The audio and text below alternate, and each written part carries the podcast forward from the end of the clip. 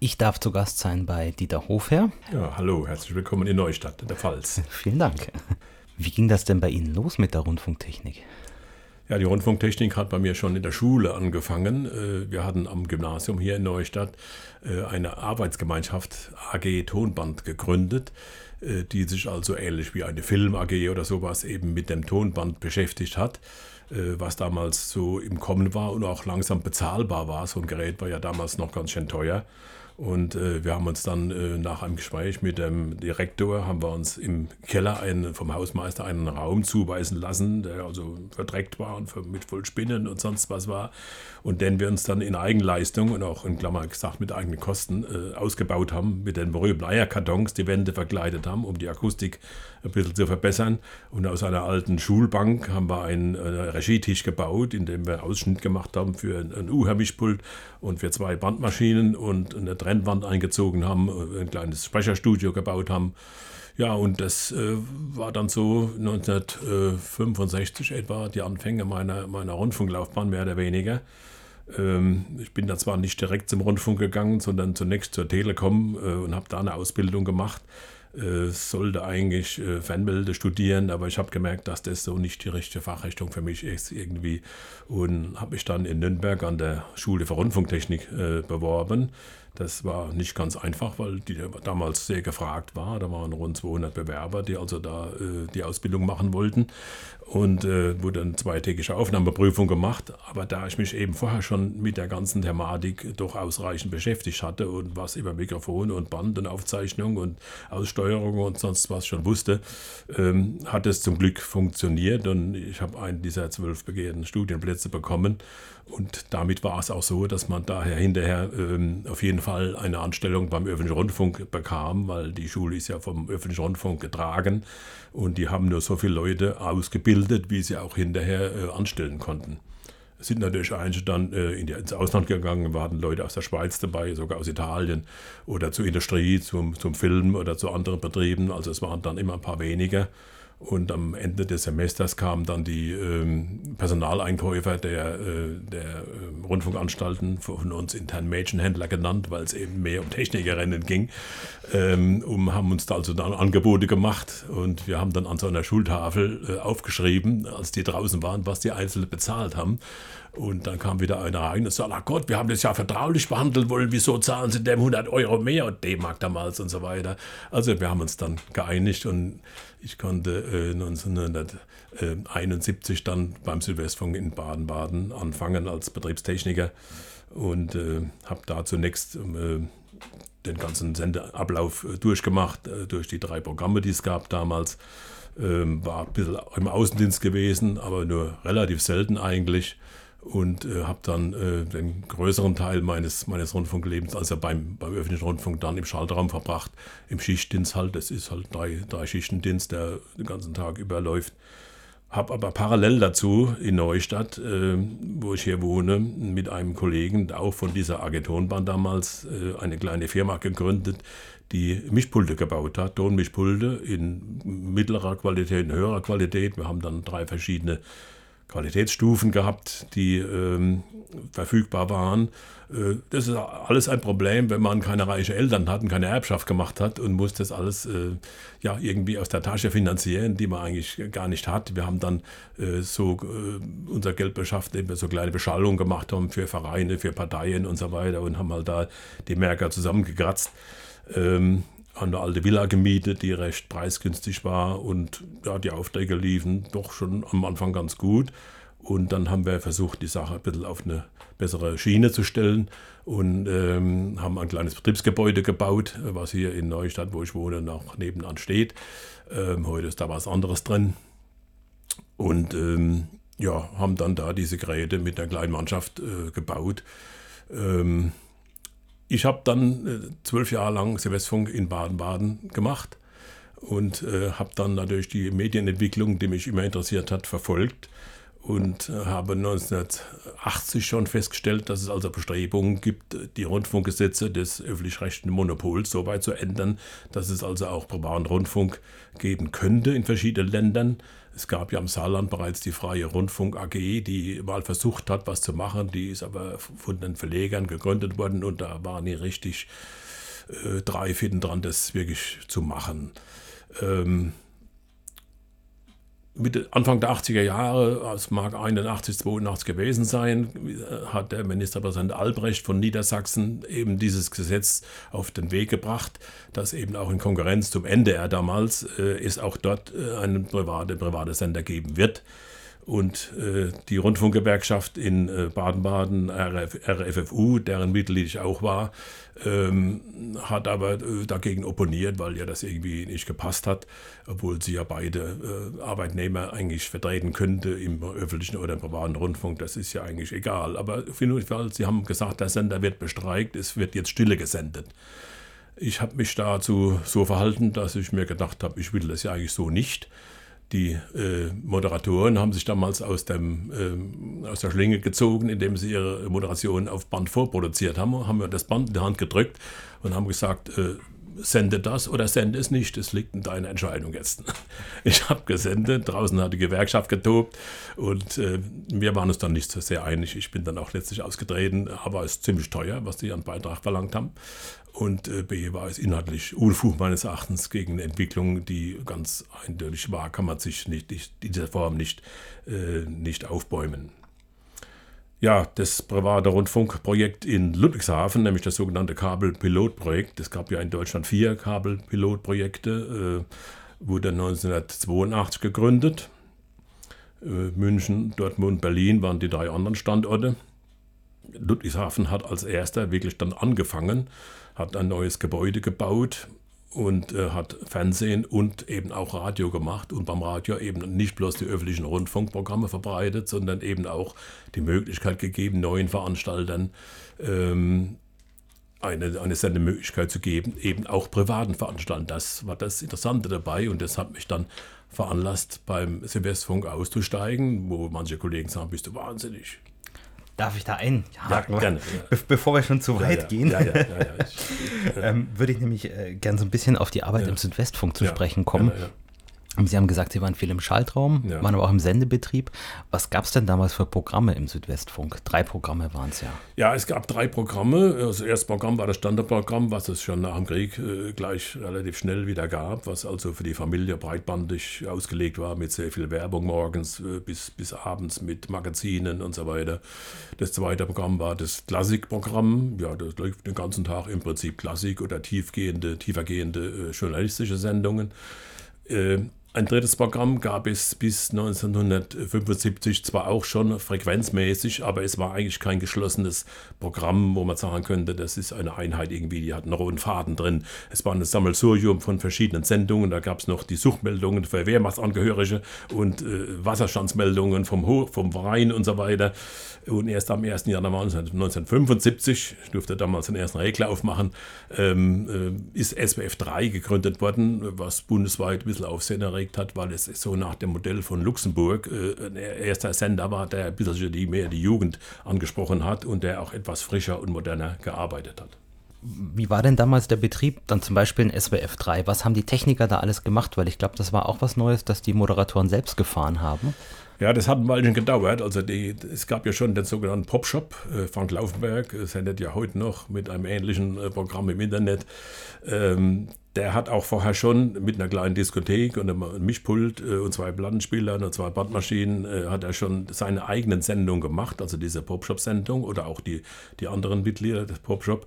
Ähm, das war aber nicht der ganze Programmablauf. Also alle anderen Sendungen liefen über eine normale Hörfunkregie, wo immer noch ein Techniker saß, auch im Schichtdienst im Prinzip, der also da nochmal Nachrichten zugefahren hat, der bestimmte O-Töne und Leitungen gesteuert hat und so weiter. Es war noch kein vollwertiger äh, Diskothek-Einsatz.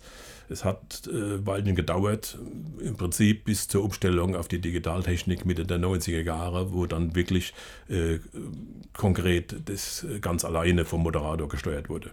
Die Mischpulte waren von einer regionalen Firma, Labo Technik, die es glaube ich heute noch gibt, äh, waren die konzipiert, ähnlich Siemens im Prinzip, also auch diese Kassettentechnik, sehr aufwendig gemacht im Prinzip, äh, furchtbar robust. Äh, natürlich, wenn so ein Gerät äh, 24 Stunden läuft, äh, muss es mal gewartet werden. Da gab es immer einen Tag in der Woche, wo also in ein Reservestudio umgezogen wurde und wo dann die Leute weißen Kittel sich darüber hergemacht haben und dann da gemessen und gesäubert haben. Ähm, das lief an sich alles, alles klaglos im Prinzip. Also die Geräte waren ja dermaßen robust. Äh, das ist entsprechend teuer waren sie natürlich auch. Ne? Sie haben schon gesagt, Sie haben eine eigene Mischpulthersteller eine Firma gegründet. Ähm, was war da das Zielpublikum? Was waren die Kunden? Ja, das Zielpublikum, ich war immer schon bei den äh, Amateur-Tonbandfreunden dabei, also Ring der Tonbandfreunde gab es damals und die haben auch so Treffen veranstaltet. Und da habe ich also festgestellt, was die mit teilweise sehr primitiven Geräten da arbeiten und habe also meine Rundfunkkenntnisse und meine Vorstellungen natürlich da eindampfen müssen auf das, was äh, technisch machbar und finanzierbar war und habe also versucht, für den anspruchsvollen Amateur eine Technik zu konzipieren, äh, die den Prinzipien des Rundfunks eigentlich entspricht, diese eben diese Kassettentechnik, ausbaufähig. Das konnte einer mit drei, vier Kanälen Mischpult anfangen, konnte das dann auf 20 Kanäle ausbauen und so weiter. Ähm, dadurch äh, konnte er sich von der Oma an Weihnachten einen Kanal schenken lassen oder äh, nach der Ferienarbeit wieder ein Stück bezahlen irgendwie. Und das lief auch ganz gut. Wir waren da auf der Funkerstellung in Berlin und haben also da einen ganz guten Platz gehabt. Dadurch mussten wir uns gegen Großfirmen äh, wie Radio Riem in München oder Studer äh, oder EMT mussten wir uns behaupten. Das war nicht immer ganz einfach. Aber wir haben ja nicht bloß die reinen Geräte gebaut, sondern dann auch äh, auf ganz komplexe Systeme äh, zusammengeschraubt.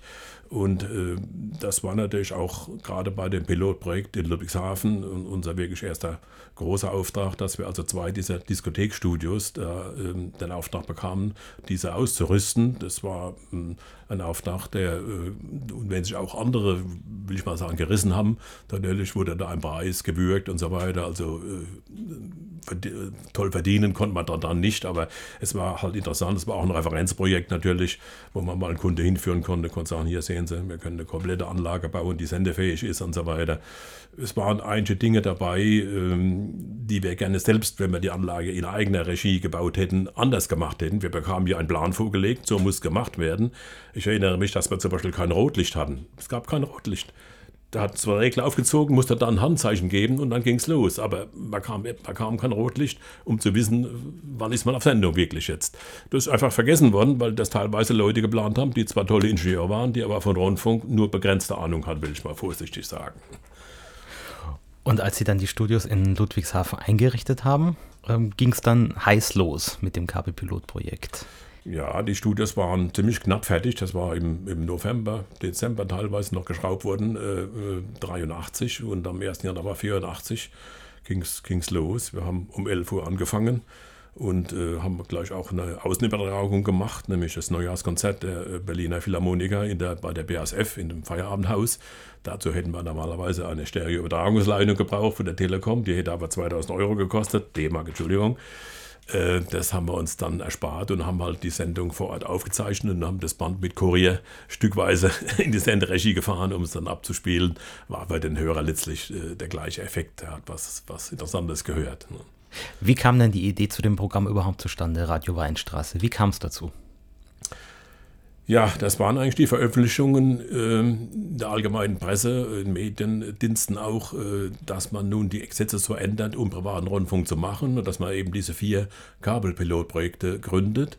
Und eben Ludwigshafen war eben das einzige Kabelpilotprojekt, wo auch privates Fernsehen und privater Hörfunk besonders äh, äh, möglich war. Und das war nun per Zufall in meiner Heimatregion hier. Wenn es in Berlin gewesen wäre oder in München, hätte ich da mit den Achseln gezuckt und hätte gesagt, ja, kann ich nichts machen. Schön für die Leute dort, aber äh, da kann ich nicht, will ich deswegen nicht umziehen oder mein ganzes Umfeld ändern. Wir haben dann nicht auch Leute gebraucht, dann die Moderatoren. Äh, die Technik alleine macht es nicht. Das war sicher eine gute Voraussetzung, dass wir, dass wir eine ordentliche Technik hatten und davon Kenntnis hatten. Aber man braucht ja Leute, die moderieren können. Ich bin Pfälzer, ich kann also nur das sehr begrenzt. ähm, da haben wir also auf Leute gestoßen wie Wolfgang Rositzka, den ich also auch zum Beispiel bei Luxemburg äh, schon live erlebt habe und kennengelernt habe, äh, bei einem Besuch mal. Äh, der aber auch beim Südwestfunk gearbeitet hat. Die freien Moderatoren sind ja überall gewandert bei den Sendern und da habe ich also einige angesprochen und da hatten wir so eine Handvoll guter Leute, die also wussten, äh, von was sie reden und das war ja nun gerade bei anderen Anbietern, die da auch mitgespielt haben, war es so, die haben vorher noch nie ein Studio von innen gesehen und die wussten von einem Rundfunkablauf, äh, wussten die mehr oder weniger nichts. Sie haben kaum mal ein Band geschnitten oder irgendwas.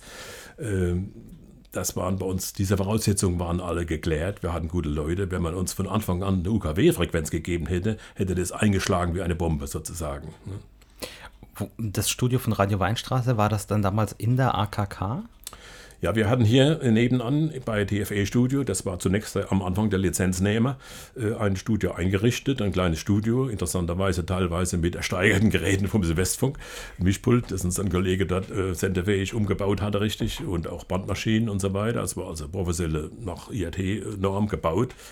Äh, das war unser eigenes ja, quasi Vorproduktionsstudio. Man hätte da, da auch live senden können oder weiteres, hätte aber wieder eine 20 Kilometer Übertragungsleitung gebraucht nach Ludwigshafen und die war damals unbezahlbar teuer. Und darum haben wir also die Frühsendungen, äh, die zwei Stunden, die haben wir, ab, haben wir abgewickelt in Ludwigshafen, haben dort Studio gemietet und haben das live abgewickelt und die äh, anderen Sendungen haben wir hier vorproduziert und haben dann wieder per Kurier das Band dahin gefahren zum Abspielen. Also es war damals kein durchgehender Sendebetrieb? Es war kein durchgehender Betrieb. Also wir wussten schon, dass die Sendestunden alle Geld kosten, die mussten ja produziert werden und es war klar, dass, dass man sich da mal die Mindestanforderung der AKK, der Ausschreibungsbedingungen war, wer fünf Stunden sendet pro Tag, der bekommt einen ganzen Kanal exklusiv. Das heißt, da ist nachmittags kein Evangeliumsrundfunk und kein, kein, kein Kaninchenzüchterverein drin, sondern Sie am alleine äh, diesen Kanal. Da lief dann ein Pausenzeichen Radio Weinstraße. Ja, wie gesagt, wir hatten also äh, Moderatoren, freie Moderatoren, die gegen entsprechendes, auch ordentliches Honorar, muss man sagen. Wir haben damals nicht hier mit, mit, mit 10 Mark oder so, die Leute haben 70, 80 Mark äh, Honorar gekriegt. Das war für damalige Zeit, äh, war das wie im Rundfunk auch sozusagen. Ich wusste ja, was die beim Silvesterfunk in der Werbefunksendung bekommen haben. Und äh, das hat natürlich auf Dauer ganz schön reingehauen. Also da hatten wir äh, monatliche Ausgaben, kann man sich im Taschenrechner ausrechnen, Größenordnung 25.000 bis 30.000 D-Mark. Und wenn da keine Werbung dagegen steht, wird es sehr bald knapp. Wir haben natürlich gehofft, dass wir mehr Werbung bekommen. Es, gab Monate, wo wir mal nah an der Kostendeckung waren, aber die meisten Monate wo, musste man drauflegen äh, und damit die Mittel selbst letztlich auch nicht hatten. Ähm, musste man eine Bank haben, die das ein Weilchen finanziert, in der Hoffnung, äh, der Bank klar machen zu können, wir machen ja demnächst das Ganze auf UKW, da kommt Geld rein, dann kriegt ihr euer Geld wieder. Was lief denn damals in den Stunden, wo nichts lief? Da lief Pausenzeichen. Also Blanc, aus, der Blanc, AKK raus? Aus der AKK raus, aus einem Abspielautomaten, aus einem elektronischen Automaten. Ja. Wer gehörte denn so alles zur Startmannschaft? Ja, wie gesagt, Wolfgang Rositzke habe ich schon erwähnt. Äh, Bodo Henkel äh, war dabei, der auch später auch Fernsehen Sat 1 und so weiter gemacht hat. Äh, der eine eigene Diskothek hatte und da immer aufgetreten ist. Das war auch bei äh, Jochen André so, der äh, auch später bei vielen anderen Sendern tätig war, später auch dann bei RPR 2, der auch in der Diskothek gearbeitet hat. Das waren so die Moderationsvorkenntnisse. Dann hatten wir Franz Werner Seibel, der beim Silvesterfunk schon Sprecher war, dann natürlich enorme Schwierigkeiten bekam. Ähm, das war halt damals undenkbar, dass jemand beim öffentlichen Rechtlichen ist und auch beim Privaten einen Mund aufmacht. Ich hatte äh, äh, Heinz Siebeneicher gefragt, der das berühmte Wunschkonzert aus Baden-Baden gemacht hat. Hätte es liebend gern gemacht, aber man hat ihm gesagt, wenn du bei denen arbeitest, kriegst du bei uns keinen Auftrag mehr die Nummer ging ein Weilchen so. Wir konnten also nur, letztlich nur Leute nehmen, die nicht beim öffentlichen Rundfunk gearbeitet haben und die also sich auf unsere Schiene eingelassen haben. Und wie kamen Sie das zu den Leuten? Haben Sie Anzeigen in der Zeitung geschaltet? Oder wie nee, durch einfach persönliche Bekanntheit. Ich habe beim Silvesterfunk ja jeden Tag die Leute am Mikrofon gehabt oder einen ausgehen sehen und der kannte wieder einen anderen und so und habe laufend mit denen gesprochen in der Kantine, beim äh, unterwegs und so weiter. Nach Feierabend habt ihr mal zum Bier eingeladen oder in Luxemburg waren wir gewesen, wo wir dann Wolfgang Rositz Franziska entdeckt haben. Ähm, und eins gibt es andere, also das haben wir gar nicht so öffentlich gemacht. Das lief auf der bekannten Schiene. Die Sendungen, die produziert wurden, live oder ähm, auf Band, was war das? War das eher Unterhaltung, Information? Das war eine leichte Musiksendung, die von 12 bis 1 lief. Äh, das war eine Informationssendung, äh, wo wir auch sogar einen DPA-Ticker hatten, der also die Meldungen gespuckt hat, ähm, von 16 bis 18 Uhr. Und wir haben samstags eine Sendung gemacht, Radio Weinstraße unterwegs, mit unserem Ü-Wagen, den wir uns dann beschafft und ausgerüstet haben.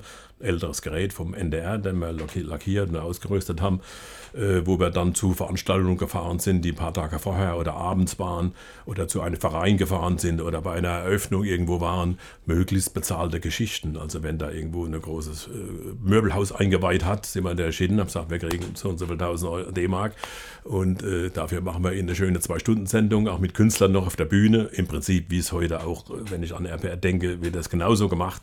Äh, das sind Live-Vorsendungen, die aber verkauft sind letztlich. Ne? Wie wurde das Musikprogramm zusammengestellt? Ja, da haben wir ähm, konnten wir uns äh, zum ersten Mal auf Computerstütze äh, zurückziehen oder verwenden. Und zwar hat Güter Müller, der also unser Musikmensch war, der war ursprünglich eigentlich Techniker gewesen, hat aber schon mal eine musikalische Ausbildung gehabt. Der hat bei der Rheinpfalz, in dem Gebäude waren wir ja dann in Ludwigshafen, in der Tageszeitung, hat er entdeckt, dass die ein zentrales Rechenzentrum in, ähm, ähm, in Mannheim haben und dass man damit äh, nicht, nicht mehr, mehr, mehr machen kann, wie Briefe schreiben und Zeitungen machen, sondern dass man damit auch äh, Schallplatten archivieren kann und hat ein System da äh, geschrieben, entwickelt, wie auch immer, äh, wo schon Kennzeichen pro Platte waren, äh, langsam, schnell gesungen, Englisch, Deutsch, lange äh, Zeiten und so weiter. Und damit konnte er schon die ersten Musikfahrpläne sehr gut zusammenstellen. Und das haben wir sogar noch nach Ende der Sendetätigkeit von Radio Weinstraße noch zwei Jahre für die Zentralgesellschaft Radio RPR gemacht, weil da keiner in der Lage war, so eine, eine Musikprogramm zusammenzustellen. Und wir hatten auch äh, 5.000, 6.000 Titel, ne, waren sogar mehr, glaube 8.000 Titel, die zugriffsfähig archiviert waren. Waren meistens Schallplatten, aber auch teilweise Bänder. CDs gab es damals noch nicht, muss man sagen. In dieser Anfangszeit, wo es nur diese drei Sendungen am Tag gab, Kamen da schon höhere Reaktionen? Ja, natürlich haben wir immer aufgerufen, wer es hört, ruft an und haben kleine Gewinnspielchen gemacht mit äh, Regenschirm gewinnen und Rucksack und Baggerfahrt durch die Eifel und sonst irgendwas. Ähm, das war dann so ein Stamm von Leuten, die natürlich immer angerufen haben, wenn es irgendeinen Bonbon zu gewinnen gab. Ähm, man muss immer denken, die Leute mussten ja ihr Radiogerät ans Fernsehkabel, an die Dose anschließen mit einem Verbindungskabel. Das haben wir zwar immer wieder erklärt und haben es auch pressemäßig bekannt gemacht, wie das funktioniert. Beim Fernsehen war das klar. Da wusste man, dass man diese Extraprogramme, dass man die nur über das Kabel kriegt. Oder man hat es sowieso angeschlossen, um besseren Empfang zu haben, auch der öffentlichen Programme. Beim Radio war das ja unbekannt. Man hat sein kleines tragbares Gerät gehabt, da konnte man normalerweise im Keller oder auf dem Speicher und im Auto hören. Das war halt bei uns nicht möglich. Wir konnten ja nur über diese Anschlussdose arbeiten arbeiten. Am Anfang gab es 8000 Anschlüsse, äh, am Schluss waren es äh, angeblich 150.000. Das hat aber die Problematik im Prinzip nicht groß verändert. Ne. Wie wurde das Programm dann ausgebaut? Also es dauerte ja noch etwas länger, bis UKW dann überhaupt kam. Ja, 1985 äh, haben die Verleger auch mal ein Auge auf das Gesetz geworfen und haben festgestellt, dass es eine, ein Gesetz gibt, was eine landesweite UKW-Welle vorsieht und keine Regionalsender. Deshalb haben wir A keine Frequenz bekommen, weil es eben keine, keine lokalen Sender gab, wie es jetzt heute inzwischen gibt. Und B war klar, dass so eine landesweite Gewelle eine, eine landesweite Bedeutung hat, wie Antenne Bayern meinetwegen, äh, dass man da natürlich äh, das nicht irgendwelchen, äh, will man sagen, Buben aus Neustadt an der Weinstraße, äh, wie ich es bezeichnet habe, überlässt, sondern da haben die Verleger gesagt, das machen wir. Ihr könnt da mitspielen, könnt eure Kenntnisse einbringen und wir konnten gar nicht anders, wie damit zu spielen. Das war die einzige Chance noch, aus diesem Kabelghetto im Prinzip herauszukommen. Und wir haben dann an vielen Sitzungen teilgenommen. Da habe ich Stunden meines Lebens in Mainz verbracht, bei Sitzungen mit Leuten, die von Radio mal vor sich gesagt keine Ahnung hatten. Ich habe immer gesagt, wenn ich eine Hühnerfarm anfange, sollte ich vorher mal Huhn gesehen haben. Ähm, das war so. Da waren Juristen da, Verwaltungsleute, aber von praktischer Radioarbeit hatte kaum einer eine Ahnung. Es gab dann später den Dieter Mauer, das war der, der, der, Chef des, des Fernsehens, des ersten privaten Fernsehens, EPF, auch ein Produkt der Rheinpfalz. Der kam vom Radio, das war der Einzige, der dann äh, ein bisschen Ahnung hatte. Ähm, wir waren dann mit dabei bei der Gründung der GmbH und der KG. Da stehen mal Unterschriften heute noch drunter. Aber da ging es natürlich dann um, um Summen. Es waren 30 Millionen Stammkapital vorgesehen. Da konnten wir nur die Flügelbügel strecken und sagen, können wir nicht. Also äh, haben wir uns überlegt, entweder wir gehen jetzt mit viel Schulden unter oder wir stellen unser, unseren Betrieb ein, verkaufen den ganzen Laden an die Verleger, mal pauschal gesagt, haben damit äh, unsere Schulden los und haben aber auch dann einen Arbeitsplatz. Denn letztlich haben die, äh, kein, die Juristen ja kein Radio machen können. Die brauchten ja Techniker und Moderatoren und so weiter, um Radio zu machen. Und das war unsere Chance. Und deshalb sind alle Leute, die bei äh, Radio Weinstraße dabei waren, haben sehr gute Positionen später äh, bei, bei RPR gehabt und sind ja teilweise noch bis heute dabei. Aber RPR war eigentlich von Anfang nur RPR? Sondern das waren ja, glaube ich, mehrere Anbieter auf dieser ja, UKW. Das war die große Problematik und das war natürlich auch ein Riesenfehler, den das Gesetz, Gesetzgeber da gemacht hat, dass man also jeden gut tun wollte und sagte, ja, wir machen, äh, es kann sich jeder bewerben und wir machen also mehrere Veranstaltergemeinschaften und da sonst können sich Einzelne zusammenschließen und die wiederum machen ein gemeinsames Programm. Es waren dann vier Veranstaltergemeinschaften, deshalb hat man das Ding zunächst Radio 4 genannt. Jeder hat aber in seiner Sendezeit, die Sendezeiten waren dann aufgeteilt, seinen eigenen Namen wieder genannt. Der, Hörer, der Kunde sozusagen, wusste überhaupt nicht, was höre ich jetzt? Höre ich jetzt Radio 4? Höre ich RPR? Höre ich der linksrheinischen Rundfunk? Höre ich Pro Radio 4? Oder was, was höre ich überhaupt? Äh, das ging beim Werbekunden natürlich genauso. Da kam einer, sagte, ich kann Ihnen Werbung verkaufen von 13 bis 16 Uhr. Ja, ich will aber 17 Uhr Werbung machen. Das können wir nicht. Äh, oder morgens um 7 war es wieder ein anderer. Also diese Konstruktion war Katastrophe. Deshalb war auch bei RPR nach fünf Jahren die 30 Millionen Stammkapital verarbeitet. Die waren weg. Die waren schlicht zersendet, mehr oder weniger, weil das Geld durch die Werbung gar nicht reinkam.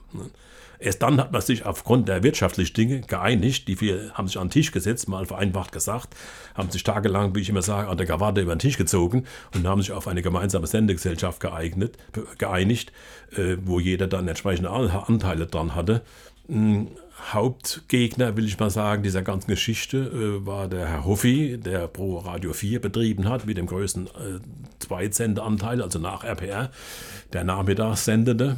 Nicht ganz unclever, der das also auch recht gut gemacht hat mit guten Leuten.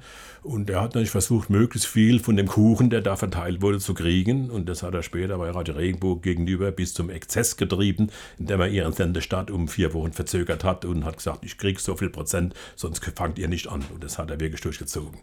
Mit dem Start von RPR bzw. Radio 4 kam dann die AKK noch mehr ins Spiel als zu Radio Weinstraße. Ja, Zeiten. sie hat natürlich die zunächst einen Auftrag bekommen von dieser Radio 4 Gruppe, ähm, die, die Sendeabwicklung durchzuführen für den landesweiten Bereich, äh, für den regionalen Bereich äh, hier für die Pfalz. Hatten wir eigene Studios gebaut im Haus der Rheinpfalz, im Verlagshaus der Rheinpfalz. Äh, das waren teilweise ehemaliges Studio von Radio Weinstraße. Es waren aber auch äh, neue Geschichten noch, die da gebaut haben und die per Leitung verbunden waren mit der AKK. Und in den regionalen Zeiten wurde da umgeschaltet. Wir haben von dort unsere Sendung gemacht und dann wurde wieder zurückgeschaltet. Die anderen Veranstaltergemeinschaften haben ihr Zentralprogramm auch in der AKK gemacht also technisch auch machen lassen per Auftrag und haben in den Regionalstudios Koblenz, Mainz, Trier eigene kleine Studios aufgebaut, die den dortigen Regionalanteil gemacht haben war wirklich eine relativ äh, komplexe Geschichte, insbesondere auch, weil bei der AKK natürlich ähm, einige Leute dabei waren, die man schnell aus Not heraus äh, von der Straße geholt hat. Die waren vielleicht Elektriker oder äh, ähnliches oder bei der Telekom oder irgendwas, die dadurch von Rundfunkbetrieb, wo man sagen, vorsichtig gesagt, relativ wenig Ahnung hatten und die ein halb, dreiviertel Jahr brauchen, bis sie mal wissen, äh, wie man eine Band richtig schneidet und wo wie der Pegel sein muss und so weiter. Äh, die Kollegin von Sprenger, die hat sich da bemüht, äh, das alles auf eine Reihe zu bringen. Die war ja selbst, war es wirklich auch Fachfrau. Ähm, aber es war schon schwer, äh, mit dem anderen Personal teilweise zurechtzukommen. Äh, es war halt auch relativ unflexible Behörde, muss man sagen. Ich will da keinem wirklich was Schlechtes nachsagen. Die gesetzlichen Rahmenbedingungen waren so, wenn man RPR äh, eine Sendelizenz in die Hand gegeben hätte, hätte und hat, gesagt, hier habt ihr eure Lizenz, baut euch ein Funkhaus, macht euer Programm, wie es bei FFH, bei, äh, im, in, im Norden und so weiter überall war. Die haben ihr eigenes Funkhaus gehabt, die haben ihre eigene Lizenz gehabt und da kann man ganz anders agieren. Nein, man wollte hier natürlich irgendwelche alle möglichen Leute beschäftigen, man wollte das Pilotprojekt da nicht untergehen lassen, wollte die Leute beschäftigen noch. Das hat ein Weilchen funktioniert, bis es dann an die Wand gefahren ist, muss man sagen. Äh, 95 etwa, ja, 495, konnte man sich da endlich aus diesem, äh, ich sage immer, Knebelvertrag äh, befreien, ähm, der rechtlich einfach so nicht haltbar war und der nicht äh, einem positiven Hörerlebnis für den Hörer nicht gedient hat. Wie sah denn die Abwicklung damals aus, Anfang von RPR? Ähm, was haben Techniker gemacht, was haben Moderatoren gemacht, wer hat Sendungen gefahren? Es war am Anfang auch ähnlich wie bei SWF 3 damals. Es war noch sehr viel von Technikern gemacht. Das, das Hauptsendestudio war mit dem großen Studierpult ausgerüstet, mit Telefonbandmaschinen und CD-Spielern. Die gab es dann schon. Äh, die Kartmaschinen und der Radiomax, die kamen erst drei, vier Jahre später. Das gab es ja noch damals alles noch gar nicht. Es gab noch keine digitale Technik. Erst 1995 haben wir diese CD-Jukeboxen eingeführt mit, mit dem Radiomax, wo man also dann über auf, auf 300 Titel pro Jukebox äh, zugreifen konnte. Äh, das wurde dann in, in, in, Eigenregie gefahren, aber die AKK wollte das letztlich nicht so sehr, weil ja dann ihre eigenen Techniker äh, arbeitslos geworden wären. Also die waren immer noch da, mussten bezahlt werden, saßen im Schaltraum, teilweise auch in Nachtschichten, die ziemlich sinnlos waren. Äh, ich sage immer Pizza essend. Ähm, das gab immer Diskussionen. Insbesondere waren ja die Redakteure Angehörige von RPR oder von anderen Veranstaltern und die Techniker hatten einen anderen Chef wenn die was äh, gemeckert haben, konnten die dem Techniker nicht sagen, äh, ich bin Ober, du unter, mach mal so und so. Ging nicht. Die konnten sich beschweren. Ich musste dann meinem Chef einen Brief schreiben. Der hat dann dem Chef einen Brief geschrieben und da ging es wieder runter. Und es war sehr schwierig, der, der Ablauf manchmal so auf die Reihe zu bringen, wie, wie, wie wir uns einen privaten, flexiblen Hörfunk vorgestellt haben. Das hat ein Weilchen gedauert, bis wir diese Vorstellung durchgebracht haben. Hat man von Anfang an rund um die Uhr gesendet auf UKW? Ja, es war rund um die Uhr nachts war ein einfaches Musikprogramm. Äh, wir haben sogar am Anfang äh, äh, Videokassetten gehabt auf Longplay, die also mit Musik bespielt waren. Da gab es 20 Kassetten, die wurden abends um 22 Uhr eingeschoben und die liefen dann bis um so 6 bis der erste wieder kam. Wenn sie stehen geblieben sind, ist ein Notband angelaufen oder sowas. Die Hörer wussten schon, ah, heute läuft Kassette Nummer 19 oder sowas. Aber gut, die Frequenz musste besetzt werden. Es, es hat nichts gespart konnte nicht einfach aufhören dann.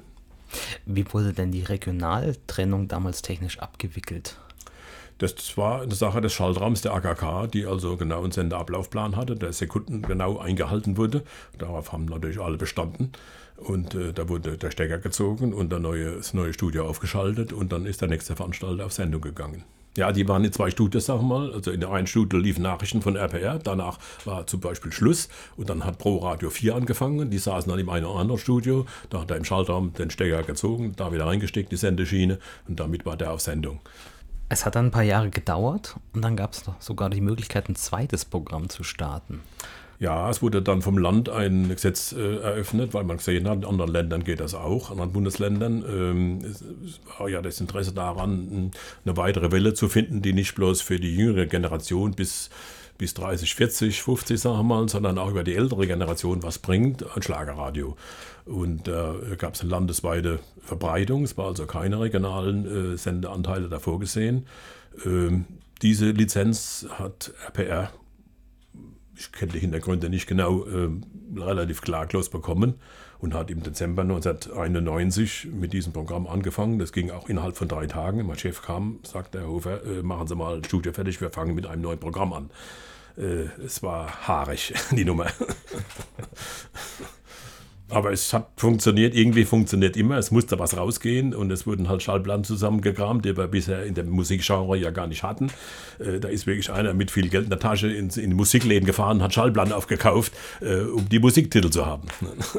Hat man dann da über Nacht quasi ein B-Studio ähm, umgerüstet? Ja, ja, es wurde, wurde ein Studio umgerüstet, was eigentlich nur für Produktion vorgesehen war. Und auch diese Nachtsendungen mussten ja auch in Realzeit vorproduziert werden. Das war ja kein digitales Zusammenfahren. Die mussten ja wirklich in Realzeit in acht Stunden vorproduziert werden.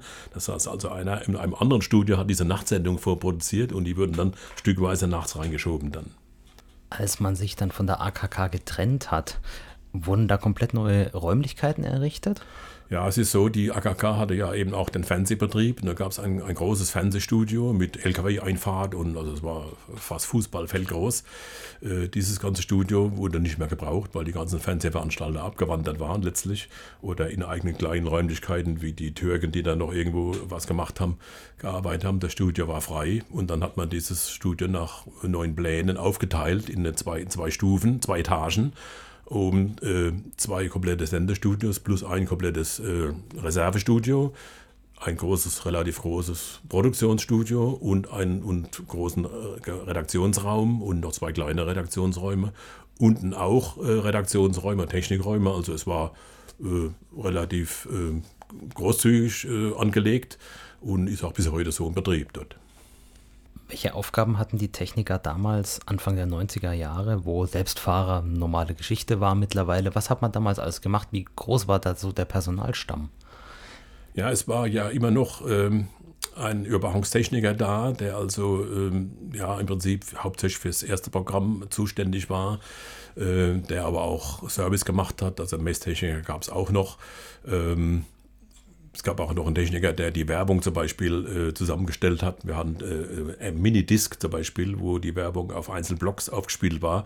Das musste ja körperlich gemacht werden, irgendwann tags vorher, nach den aktuellen Werbeeinschaltplänen. Äh, da waren noch einige beschäftigt. Äh, allerdings war man in den Regionalstudios inzwischen bis dahin haben wir keine Techniker mehr gehabt, weil die alle zentral über die Leitungen aus Ludwigshafen versorgt wurden. Also auch die dort produzierten Regionalanteile wurden per Leitung nach Ludwigshafen geschickt, wurden in eine Regionalschiene, in einen Karton geschoben, kann man sagen, und wurden von dort auf Knopfdruck zentral für alle äh, vier Außenstudios wieder abgefahren. Äh, das hat natürlich sofort zehn Leute Techniker den Arbeitsplatz gekostet. Äh, die haben Gott sei Dank alle wieder Arbeitsplätze irgendwo gefunden, soweit ich weiß. Das heißt, früher ähm, ging das, ich skizziere das jetzt mal, ein Zentralsignal von Ludwigshafen in die Regionalstudios und dann dort wahrscheinlich zum Sender? Genau. Das, diese Leitung war quasi im Studio unterbrochen. Die haben dann die Leitung gekappt, Stecker äh, und Sendeschalter gedreht. Damit waren sie selbst auf Sendung, haben für ihre Sendekette die Regionalsendung gemacht. Und nach drei Minuten vor definierter Zeit wieder zurückgeschaltet und dann ging das Zentralprogramm wieder weiter. Und diese Schaltung wird dann aufgehoben mit der Digitalisierung, sondern ist von Ludwigshafen aus direkt mit äh, digitalen Datenleitungen Leitungen zu den Sendern gefahren und hat das Ganze nur zentral aus Ludwigshafen gemanagt. War natürlich letztlich wirklich kostengünstiger und äh, flexibler. Sie haben schon gesagt, Einführung Radiomax, CD-Wechsler. Ja. Ähm, wann sind denn die CDs rausgekommen? Äh, ich war damals 1992 war ich auf einem Seminar bei Klassikradio in Hamburg, wo die Firma ähm, äh, Radio Max äh, dieses System da vorgestellt hat. Das war dort schon im Prinzip für klassische Musik abzuspielen. Klassik-CDs gab es ja schon. Ähm, wir haben uns gesagt, äh, wir machen unsere eigenen CDs und pro CD kriegt man 17 Titel drauf oder sowas. Bei 150 CDs kann man sich ausrechnen, wie viele Titel das sind. Also wir hatten dann für, für RPR 2 vier, vier Boxen. Da waren Größenordnung 3000 Titel drin. Das hat gereicht, um dieses Genre komplett abzudecken. Problem war natürlich, wenn eine dieser Boxen gestreikt hat, sind sofort die gesamten Titel, die da drin waren, ausgefallen. Das war besonders nachts ein Problem, weil dann natürlich bei mir das Telefon klingelte, es geht nicht. Was machen wir jetzt? Ne? Gab es zwar eine Havarietechnik, die also dann eingesprungen ist für eine gewisse Zeit, aber man musste sich dann überlegen, was man macht. Und entweder ich oder auch andere Techniker, die näher gewohnt haben, sind dann halt nachts hingefahren und haben das wieder gerichtet, dass die Kiste wieder läuft. Da hat sich durch statische Aufladung mal eine CD gegeneinander gehängt, aber das System stand dann. Und dann war zunächst Feierabend. Das war also Problematik. Äh, das wurde dann erst ähm, 96 äh, in den neuen Studios wurden dann diese äh, CD-Wechselkisten ausrangiert und man ist eben auf Harddisk-basierte äh, äh, Musikspeicherung und so weiter übergestiegen. Was sind denn die Aufgaben des technischen Leiters bei RPR gewesen, der Sie dann ja waren? Ja, es war Mädchen für alles sozusagen. ich habe bei meiner Verabschiedung das Ganze unter das Motto gestellt, vom Klolicht zum Satelliten. Und so war es letztlich auch. Äh, es schrie jemand, äh, da vorne geht's Licht nicht, dann musste ich also, nicht selbst unbedingt, ich musste aber sehen, dass ich einen Elektriker beikriege, der das also gemacht hat. Und es hieß, in Luxemburg ist die Satellitenstrecke ausgefallen, was machen wir jetzt? Also in dem Bereich hat sich das bewegt. Äh, es war viel mit Telekom zu tun, da ging es auch immer um viel Geld. Äh, wir hatten 38 äh, Sender immerhin in Betrieb und etwa 500 Kilometer Tonleitungen. Und da ist natürlich laufend irgendwas zu klären, was können wir optimieren dabei, was können wir umschalten, welche Außenleitungen brauchen wir nicht mehr, wie, wo kann man durch Digitaltechnik was verbilligen. Dann wurden ja immer wieder mal neue Geräte angeschafft. Da musste also die, die Bestpreisermittlung gemacht werden, welcher Lieferant ist am günstigsten. Es war ein Dienstplan zu machen für die noch vorhandenen Techniker, dass auf jeden Fall immer einer da war, der auch erreichbar sein musste. Äh, die Messtechnik musste entsprechend äh, bedient werden, der Kollege, der das äh, gemacht hat. Das war, wie gesagt, querbeet von allem, ganze Materialbeschaffung und so weiter. Also es hing sehr viel an einem. Aber hat auch Spaß gemacht, muss ich sagen. Äh, trotzdem kam irgendwann der Punkt, äh, wenn man älter wird, wo man sagt, äh, ich habe vielleicht jetzt noch eine andere Idee, was zu machen, äh, muss ich das ewig weitermachen hier. Wann war das? Das war 2003, da ist da eine Geschäftsführer verstorben, da kam ein neuer Geschäftsführer, der hat äh, auch neue Leute mitgebracht, äh, zwangsläufig, äh, hat neue Ideen mitgebracht und so. Und nachdem ich acht Geschäftsführer überlebt hatte, wo jeder die Ärmel hochgekrempelt hat und hat gesagt, wir, was bisher war, ist alles Mist, wir machen jetzt die andere Richtung, äh, dann kommt dann irgendwann der Punkt, wo man sagt, Junge, jetzt bist du eigentlich alt genug, äh, dieses Wechselspielchen äh, nicht mehr mitzumachen und habe mich dann über Altersteilzeit äh, mit 60 Jahren verabschiedet. Dann danke ich vielmals für das Gespräch. Bitteschön.